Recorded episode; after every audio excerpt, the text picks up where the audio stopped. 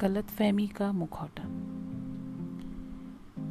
किसी ने सही कहा था कि हम हमारी आधी ज़िंदगी गलत फहमी में गुजार देते हैं। ऐसा ही कुछ मेरे साथ भी हुआ है। कुछ अरसा पहले किसी खास ने एक बड़ा खूबसूरत सा मुखौटा तोहफे में दिया था। जाने अनजाने में उस मुखौटे को अपनी ज़िंदगी का हिस्सा बना लिया। मेरा श्रृंगार बन गया। इतना लगाव हो गया कि चेहरे पे छाले भी बढ़ गए, फिर भी उसको अपनाए रखा।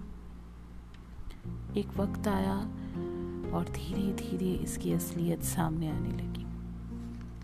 घुटन सी महसूस होने लगी और तुरंत वो मुखौटा उतार दिया। आईने के पास गई। कुछ देर तक अपने इस खूबसूरत चेहरे को निहारा। तब जाकर महसूस किया कि इस मुखौटे के चक्कर में खुद की पहचान ही शायद कहीं खो गई थी।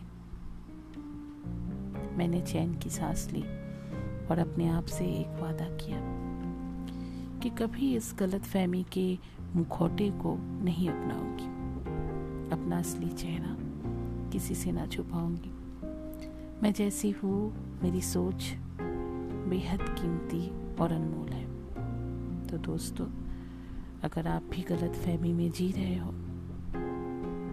तो देर नहीं हुई। पहले अपने आप से प्यार करना सीखो, अपने चेहरे को निहारना सीखो।